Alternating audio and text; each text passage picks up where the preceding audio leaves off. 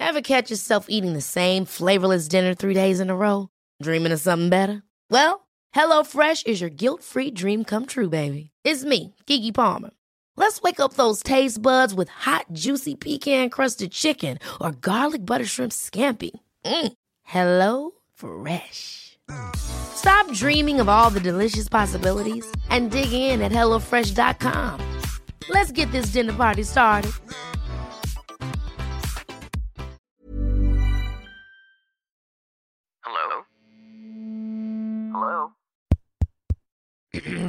Podcast Network Asia. Hello and welcome to episode 132 of The 80%. The foundation provides stability to a structure. When it comes to wealth, the foundation that provides financial stability is the habit of spending less than your income. But if you want to build your wealth, you'll need strong pillars that will support your structure as it rises above the ground. And that's what we'll talk about in today's episode the four pillars of financial success. Are you ready to listen and learn? Let's go. Hi, my name is Fitz Villafuerte. I'm a registered financial planner and the host of this podcast, where we talk about the mindset, habits, and strategies you need to achieve financial success. Thank you for tuning in, and now on to the show.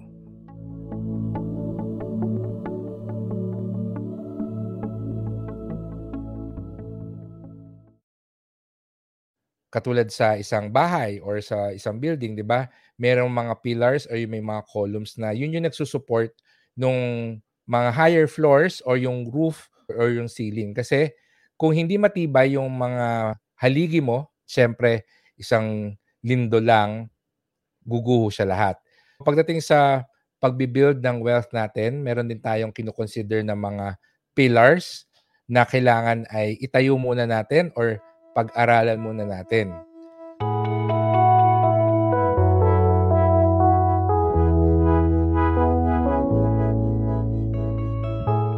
I consider mindset as the first pillar for financial success.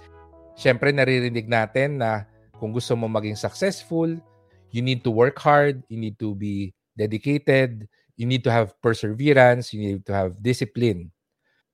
Hard work, grit, discipline, persistence. You need these to succeed, but you need these much later. Bakit? Because wealth always begins in the mind. And the most important mindset to have is a growth mindset. Because that's the only way you can learn new things that wasn't taught in school. Your mindset determines your beliefs, which dictate your behavior towards different situations and activities your behavior and action then ultimately produce your results. Let's say na gusto mong yumaman. Kailangan mo magtrabaho, kailangan mong paghirapan yon pero that comes later on when you are already taking action. Ang initial preparation talaga is if you want your life to change, you have to do something different. Kasi kung yung ginagawa mo every day, every week, every month, every year ay hindi binabago yung buhay mo, it means you have to try something new. Before ka pa man mag-aral, dapat meron ka ng growth mindset. You are excited about learning. You are excited and hungry to improve who you are, improve your skills, improve on what you can do may mga na-meet na ako na defeatist yung mindset nila. Meaning, ganito na kasi talaga ako eh. Kahit na anong gawin ko, talagang mahina ako dyan. This is as good as it gets. So kung ganun yung mindset natin, mahirapan tayong mag-build ng wealth, mahirapan nating ma-achieve yung mga goals natin. So very important talaga yung growth mindset if you want to achieve financial success.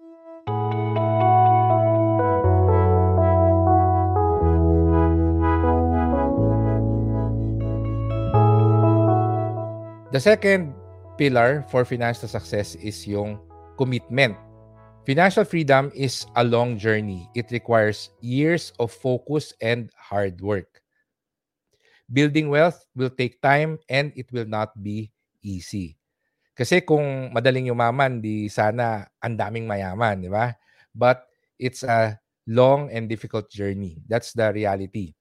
That's why you need to commit to achieving your goals. Most do not achieve wealth because they are instead committed to their personal comfort. Nako, guilty ako niyan dati na whenever I need to do something and it's already beyond my comfort zone, nag-hesitate na ako, nagdadalawang isip na ako, nagbaback out ako minsan. Financial success requires a decision that you want it and you're willing to dedicate your time, invest your money, and make an effort to achieve it.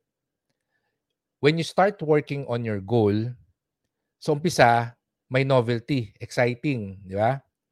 Pero there will always come a time na merong first obstacle which is mahirapan ka dahil meron kang kailangang bagong pag-aralan, meron kang kailangan gawin na hindi mo usually ginagawa and that will be outside your comfort zone. So babalik tayo dun sa first pillar na kailangan meron kang growth mindset na instead of ma-discourage ka, mas na-excite ka na, uy, meron akong bagong matututunan. That's the first obstacle. Hindi masyado na pag-uusapan but later on, once you are working on a particular goal, after going over that hump or that struggle of, of going out of your comfort zone, merong certain stage na it now becomes a little bit boring. I've experienced this sa investing. Nung umpisa, nag-aaral ako kung paano mag-invest sa stock market, for example, and also sa mga mutual funds. I was excited to learn about technical analysis, fundamental analysis. I was in, interested to learn about peso cost averaging, etc. And it took me out of my comfort zone kasi hindi ko naman siya pinag-aralan nung college. This was all new information for me. Pero nung naintindihan ko na siya, nag-open na ako ng account, investment account. I started investing. I chose to do the peso cost averaging. After a while, sabi ko, parang yun lang yun. Yun na yun. Ang boring naman. Tapos na. Wala na akong kailangan gawin. Basta mag-invest lang ako every month and then rebalance my portfolio every quarter. And admittedly, dito ako nag-start na magkaroon ng mga investing mistakes meron akong nakitang bagong investment opportunity, na-excite ako. So yung ibang investment ko sa stocks and mutual fund, ni-redeem ko kasi nag-invest ako dun sa bagong investment na nakita ko which some of them turned out to be scams. And going back to our second pillar, yung sense of commitment na gagawin ko to kahit na mahirap, dapat sinasabi rin natin na gagawin natin to kahit na maging boring. Kasi alam natin na part yan nung journey natin and in the end, when we achieve our goal, when we reach financial success, it will all come back to us na sulit, no? Sulit yung ginawa natin. Yung isang biography ng isang athlete, sabi niya, naging world-class athlete siya because pinush niya yung sarili niya sa training, but also in-endure niya yung several days, weeks, months, and years of getting up in the morning, getting bored at training.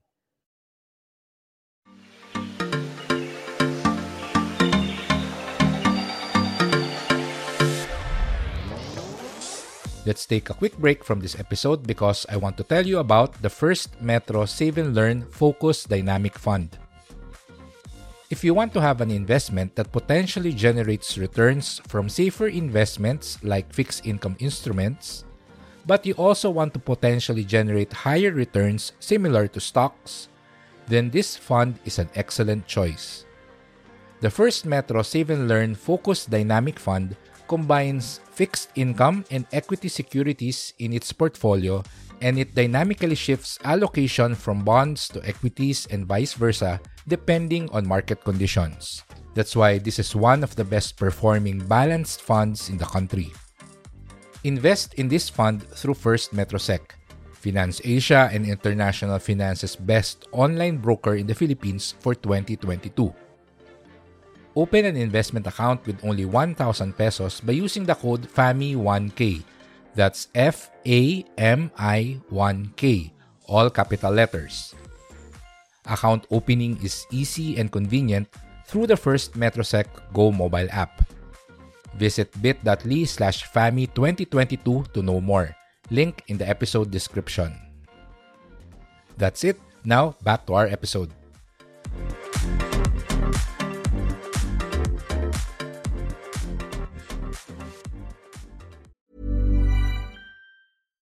Catch yourself eating the same flavorless dinner three days in a row? Dreaming of something better? Well, HelloFresh is your guilt free dream come true, baby. It's me, Kiki Palmer.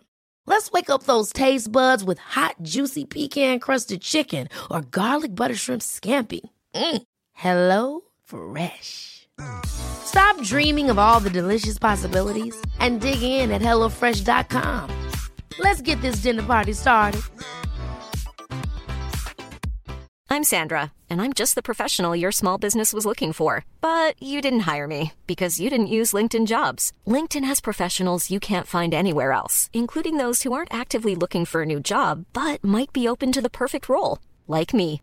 In a given month, over 70% of LinkedIn users don't visit other leading job sites. So if you're not looking on LinkedIn, you'll miss out on great candidates like Sandra. Start hiring professionals like a professional. Post your free job on linkedin.com/spoken today. The third pillar is education. Investing isn't really taught in school, and despite its importance, many don't even take the initiative to learn it.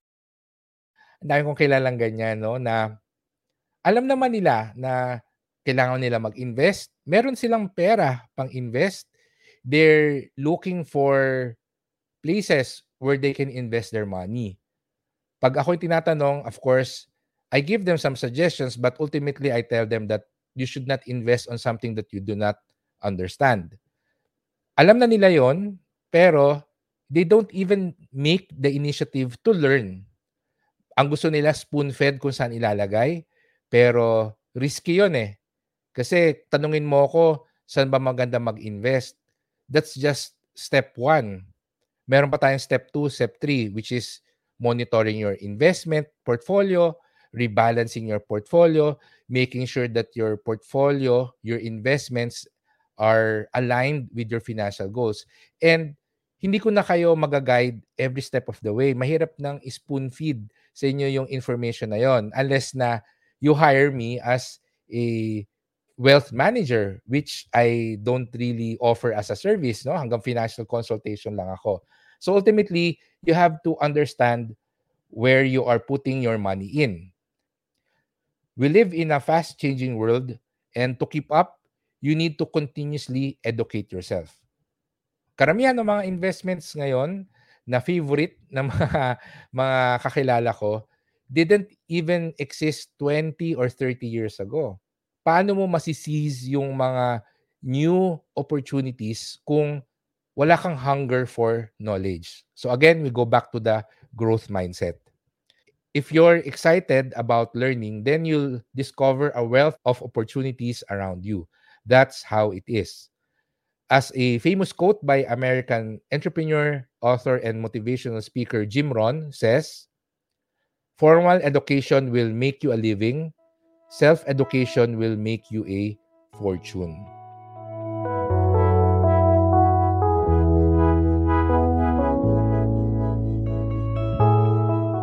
And the last one is action. A growth mindset, a personal commitment to success, and self education should eventually lead you to action. I've met too many eager learners who don't apply what they know because of fears that they'd fail. Some would try but give up too soon before achieving any tangible results. Kaming mga RFP, we usually get invited sa mga speaking engagements and meron na kaming mga kakilala na sinasabi namin na ito ano to, seminarista. Kasi these people, a handful of them, they always attend seminars. We always see them. They always approach us, ask us questions after our talk. Pero after so many years, parang wala namang nangyayari sa kanila. I believe that natatakot kasi silang i-apply yung mga natutunan nila. And ang ending, 4, 5, 6 years na lumipas, wala pa rin silang investment, hindi pa rin nila pinupurso yung dream business nila, wala pa rin nagbabago. They are still living the same lifestyle, working at the same job. And I think that's unfortunate. Kailangan talaga medyo may lakas ng loob. Failure is part of success. You will make mistakes. You will lose money, and that's okay. Fail forward by learning from your mistakes. Continuously apply what you learned and always try again.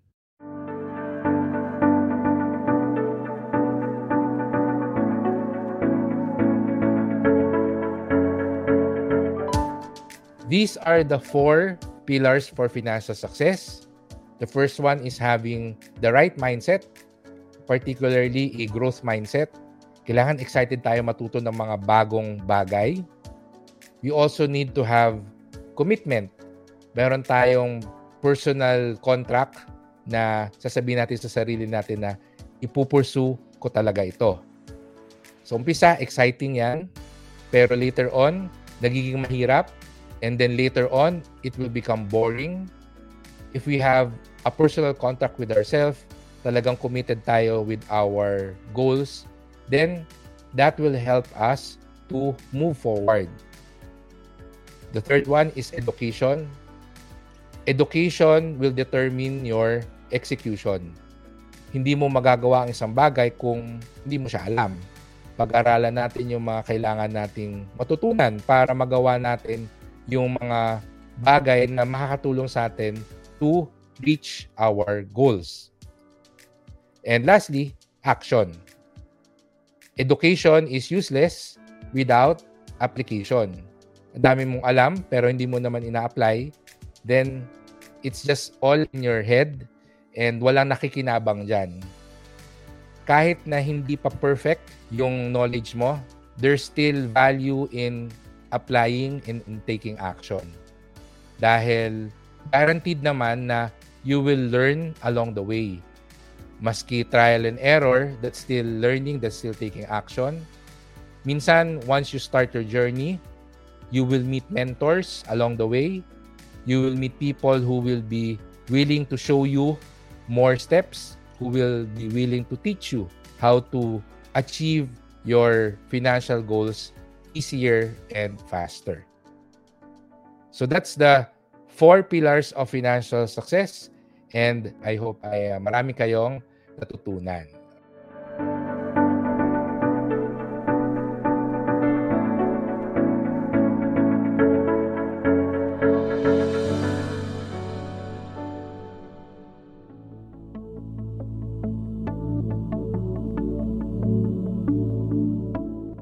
That's the end of our episode. Thank you for listening. Please click the follow button for the 80% at ishare mo na rin ang episode na to sa mga friends mo.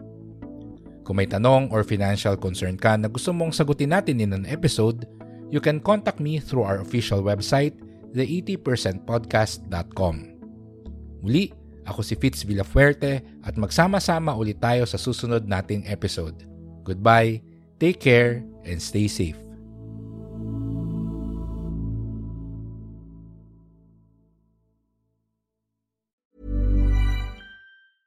Selling a little or a lot? Shopify helps you do your thing however you cha-ching. Shopify is the global commerce platform that helps you sell at every stage of your business. From the launch your online shop stage to the first real life store stage, all the way to the did we just hit a million orders stage. Shopify is there to help you grow. Shopify helps you turn browsers into buyers with the internet's best converting checkout. 36% better on average compared to other leading commerce platforms. Because businesses that grow grow with Shopify. Get a $1 per month trial period at shopify.com slash